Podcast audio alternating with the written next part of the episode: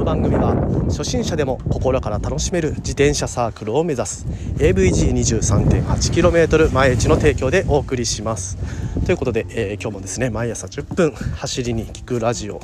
始めてまいります。えー、今日はですねめちゃくちゃ天気が良くて、えー、まあ、今東村で作業中なんですけれども朝練にね行こうと。急遽朝練に行きましょうというような話になっております。でまあその中で、えー、まあ、ゆっくりとね走ることになるとは思うんですけれども、まあ、ゆっくりと走る時にねちょっと、あのー、せっかくなんで東村の今いる場所アルメ地区、まあ、ここら辺周辺のね、えー、ちょっと現地の紹介とかができたらなとちょっと思いましてでそれをね録音していきたいなというふうに思っています。まあ、今日もね、現地からのレポートという形になりますが、まあ、どういうふうにね、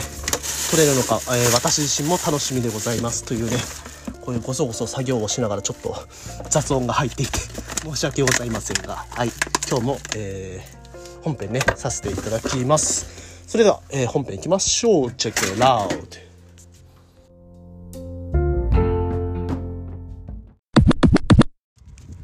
はいということで、えー、スタートしました。ここ東村のアルメはですね、えー、東村の役場がある平地区から、えー、山を2つぐらい越えたところに、えありますね。まあ名護川になりますね。ここのアルメ村からちょっと本当に 500m ぐらい走ると、え名護の看板があって名護を越えるか越えないかという、え名護と東村の境目になっています。で今私がね見ている景色としては左側の方はもう山。山ですね、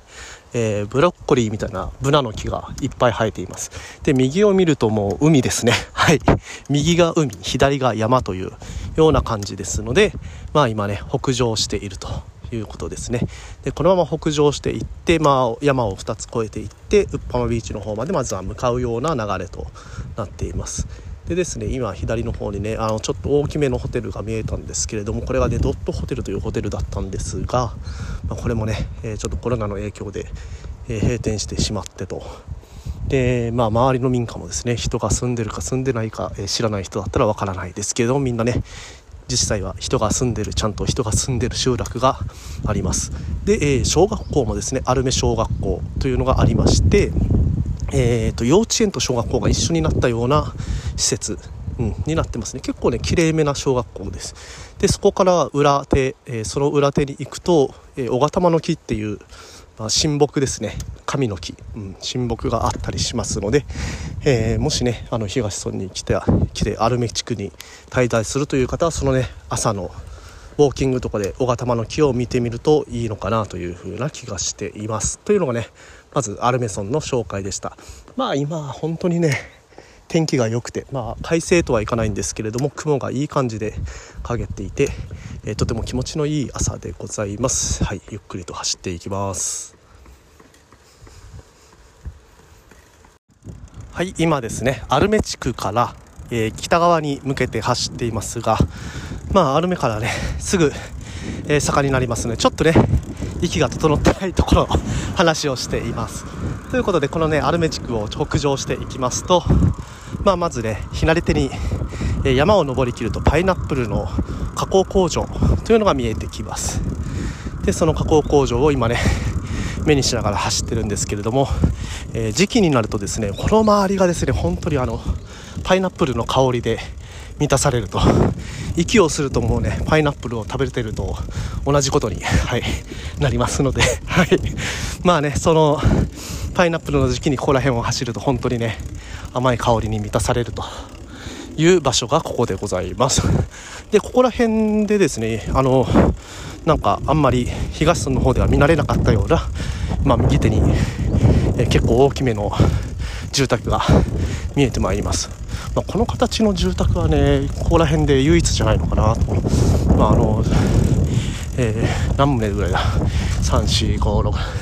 大体30棟ぐらい住宅になりますね。はい。よし今やっと坂を登りきりましたのでここから下りに入っていきます。でですね今状況としましては、えー、ランナー、えー、走る方ですね。ランナーの方が今回来られててまあ、その方に、えー、東村のねまあ、エコステイ出発のおすすめのランニングコースというのを今紹介しているところですので、まあ、そのランナーの後ろから自転車で、えー、随行しているような状態になります。ですのでねペース的には、えー、だいぶゆっくりこういう風にね話をしながら、えー、走ることができるということでまあねこの現地レポートというのができて、えー、いるというところでございます。でまあここら辺はですね、えー、本当にですねあちょっと一旦切ります。次のチャプターへ。はい今ちょっとね、えー、トラックが うるさうるさそうだったので、えー、一旦切りましたが、はい。まあ、さっきの続きですね。アルメからえー、今下ってきているところでございます。まあ、アルメのねこの上り中はずっとね左右がもう、えー、ですかね木に囲まれてて、まあ、特にねあの海が見えたりとかそういう、えー、極端な景色っていうのはないんですけれども実はですねこのえー、右側の方をよく見てみると、えー、チェーンで封鎖されてる場所があるんですがその奥にね、えー、実はアルメビーチっていうのがあったりとか、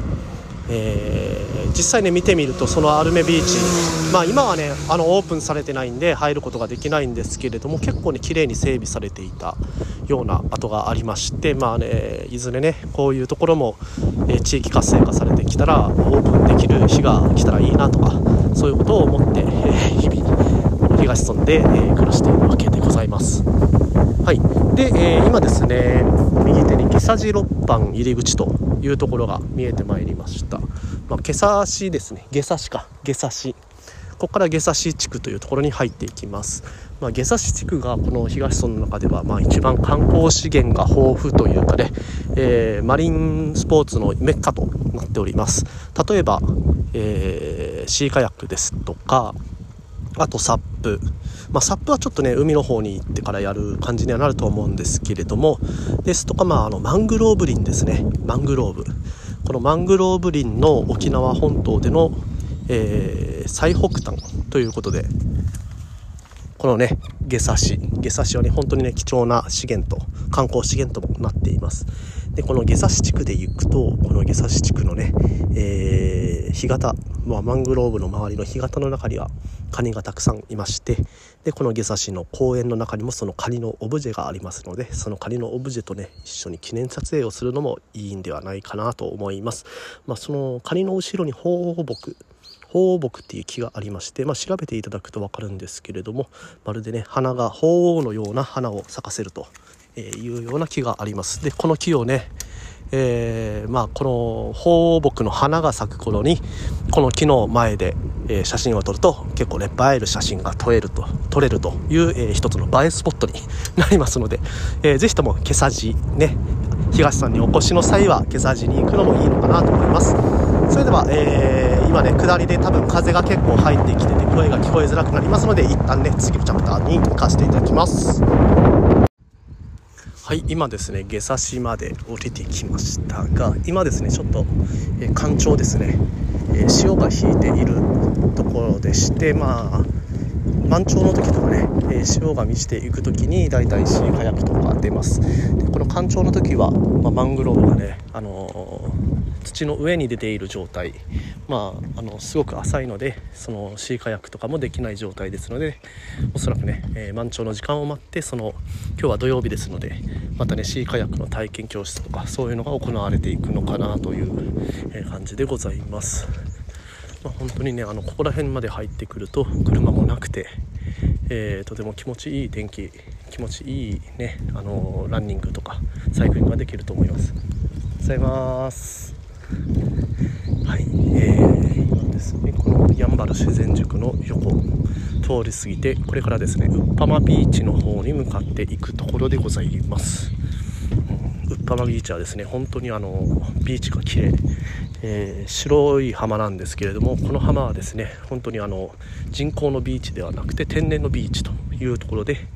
えー、これはねあの西側のビーチとはまた全然違うものになります、えー、見た目はねあんまりあの え変化の違いは見られない。本当に綺麗なんですよ。綺麗なんですけれども西側のビーチも綺麗ですし、え東側のこっちのウッパワビーチも綺麗。ただ、え違いはこれがね天然のビーチだというところが違うというところでございます。まあね本当にねあのそういう意味では自然の観光資源っていうのがたくさんあるのが東村かなというふうに、えー、思いますね。えー、以前ですねあの AT の研修の中で、えー、このアルメ地区私たちが出てきたアルメ地区で、えー、観光の産業、まあ、あの海系のですね観光産業をやってる方がいらっしゃったんですけれどもその方もねあのホカケサバニサバニっていうのは沖縄の、えー、古い漁船、まあ、あの木造の漁船なんですね、えその木造の漁船に帆をかけたホカケサバニでえこのアルメ湾の海を一望するというような体験、えそういった、えことをやってる方もいらっしゃいますのでね、えまあねこれからねそういう若い方がいろいろとね新しいことを企画してで、えいろんな観光資源作られていけばいいなというふうに思っています。今ね急にねシャドウが上がってきて これねあのー、録音してるとねえー、変速の切り替えができないのでちょっとピンチです。一旦止めます。はい今ですね下差しの裏の方の集落に来ています。でねここでね見られる名物としてはですね、えー、ワンちゃんが2匹います、えー、チュラちゃんとリュウちゃんですね。でチュラちゃんの方はですねあのおとなしい性格で全然あの泣かないんですけれども、えー、リュウくんの方かな。くんかな？リュウくんりゅうくんの方がね、結構ね、血気盛んで、えー、通ると絶対に惚れ、吠えられるという、えー、そういうエリアになります。ただね、近づいてもね、噛みはしませんので、噛んだりはしないので、まあ、そこはね、安心して通り抜けていただければと思います。で、この、えー、チュラちゃんとりゅうくんのところの角を右に曲がると、海が、ね、見えてきます。で、ここら辺はですね、本当に左右に畑が広がっていまして、であののどかな風景、まあ、島っぽい風景といいますかね、うん、沖縄の島っぽい風景が広がります。で目の前にこのビーチ、えー、アルメビー、えー、すみません。ウッパマビーチですね。ウッパマビーチの、えー、奥に広がる海とか。あとですね、あのー、波が今見えてますね、まあ、今日はねちょっと風が吹いてるので東からの風ですねこれは。なのでちょっと波が、えー、白波が立ってますけれども、まあ、そういったね、あのー、日々のこの海の変化で今日はどっちから風が吹いてるのかなとか、えー、そういったことを感じることができるコースとなっています。で目前にはですね、えー、今あの下り坂から上り坂への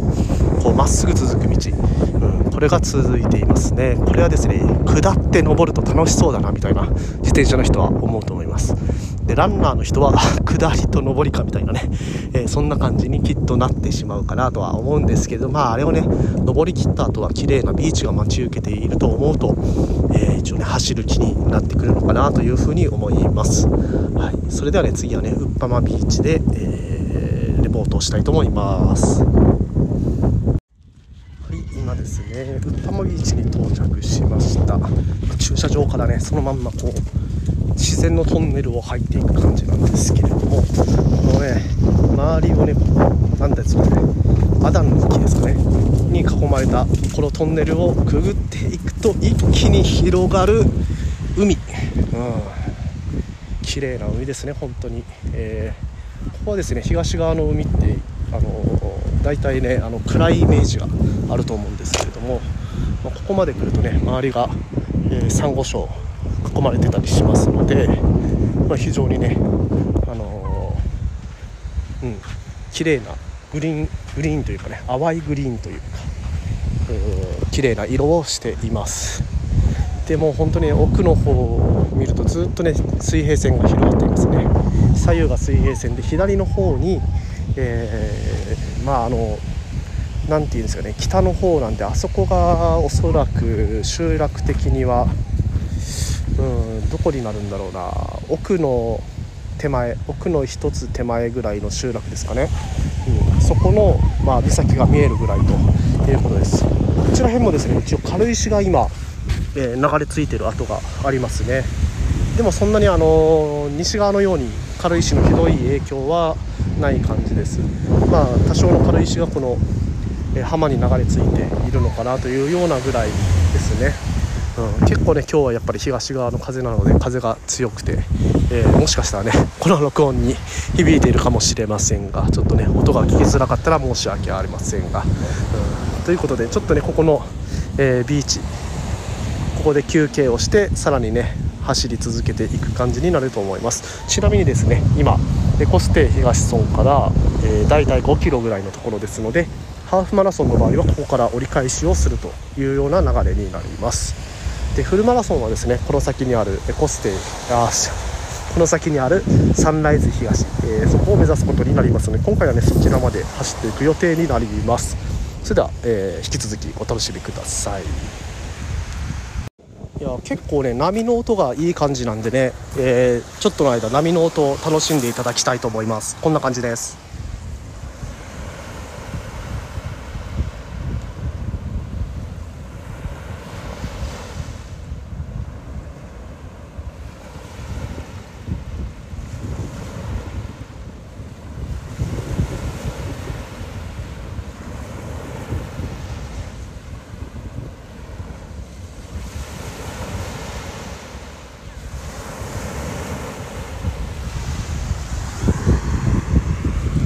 かがでしょうか？結構ね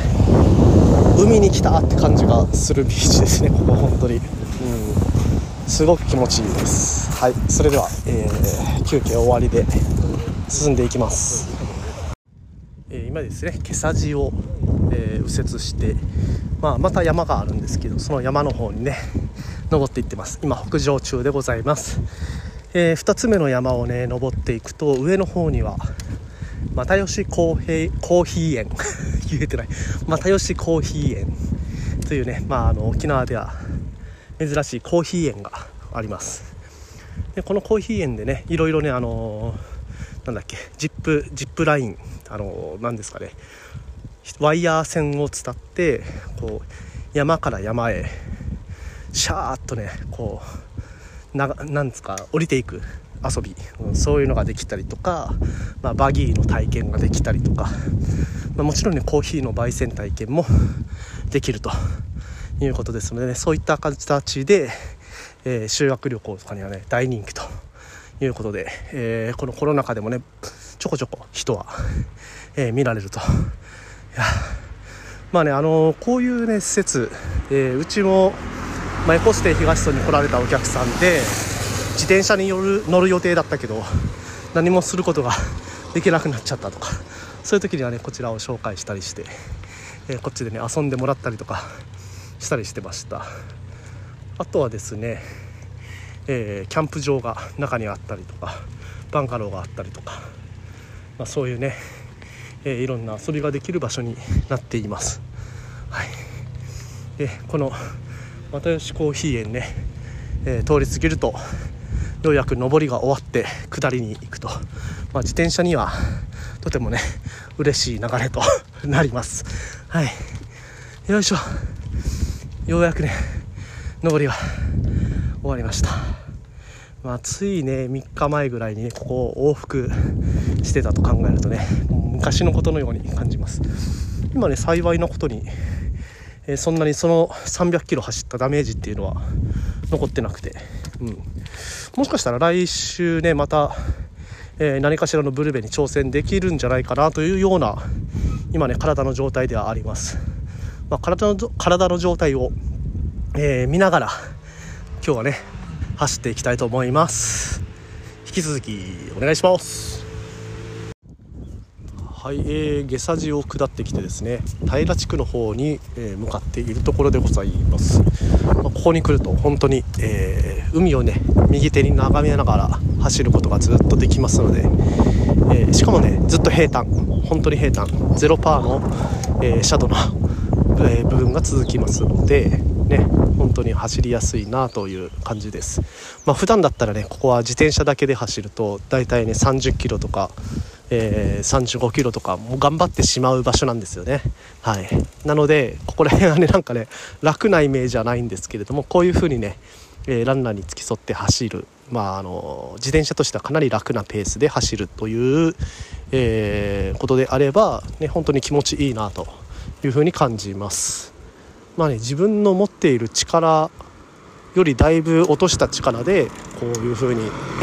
走るというのはねまあ、このペースっていうのは観光にはちょうどいいのかなとかっていうのを思ったりします、えー、普段だったら自転車でだいたい、えー、1時間半ぐらいで、まあ、2時間ぐらいで走り抜けるコースを今日はですねおそらく4時間ぐらいかけて走ることになるかとは思いますがまあそれでもねあのそういうペース半分ぐらいのペースっていうのは本当にね、えー、気持ちよく走れるかなと思います。いやー本当に先の方まで今日はね見渡せる天気がいい。うんブルベの時もね本当こんな天気だったらよかったなというふうに 思います。まあ風向きがね若干東寄りなのであの追い風でも向かい風でもない。うん、そんな天気にはなりますかね。ポカポカとして、えー、非常に気持ちいいです。はい。でこれからですね、あのー、平地区、えー、つつじ祭りの会場とか、えー、あとですねサンライズ東村っていう道の駅があったりします、まあ、そこら辺に、えー、そこら辺の地区にこれから、えー、おそらくね3キロぐらい入っていきますので、まあ、次はねその地区の紹介という流れになってきます。どうぞ引き続きお楽しみください。今ですね平地区に入ってまいりました。えー、まあ、平地区に入るとですね民家がたくさん見えてきます。ここら辺はですね本当に人が住んでるなというような雰囲気がする集落ですね。はい。でまあちょっと先に行くと、えー、小津の東の小津とかね、うん、あのちょっとね変わったおっちゃんがいます。面白いですよ。木下さんって言ってね、うん。まあ、そういう東の小津とかあって、まあ、ここら辺に来るともう交番とかもあったり消防署もあったりしますね。で、えー、今見えてきました。サンライズ東ですね。ここにもあの食堂がありましてで、まあ、その食堂でよくねご飯食べたりとかもしますが、えー、その横にねあの物産展物産販売店があるんですけれども特産品販売店が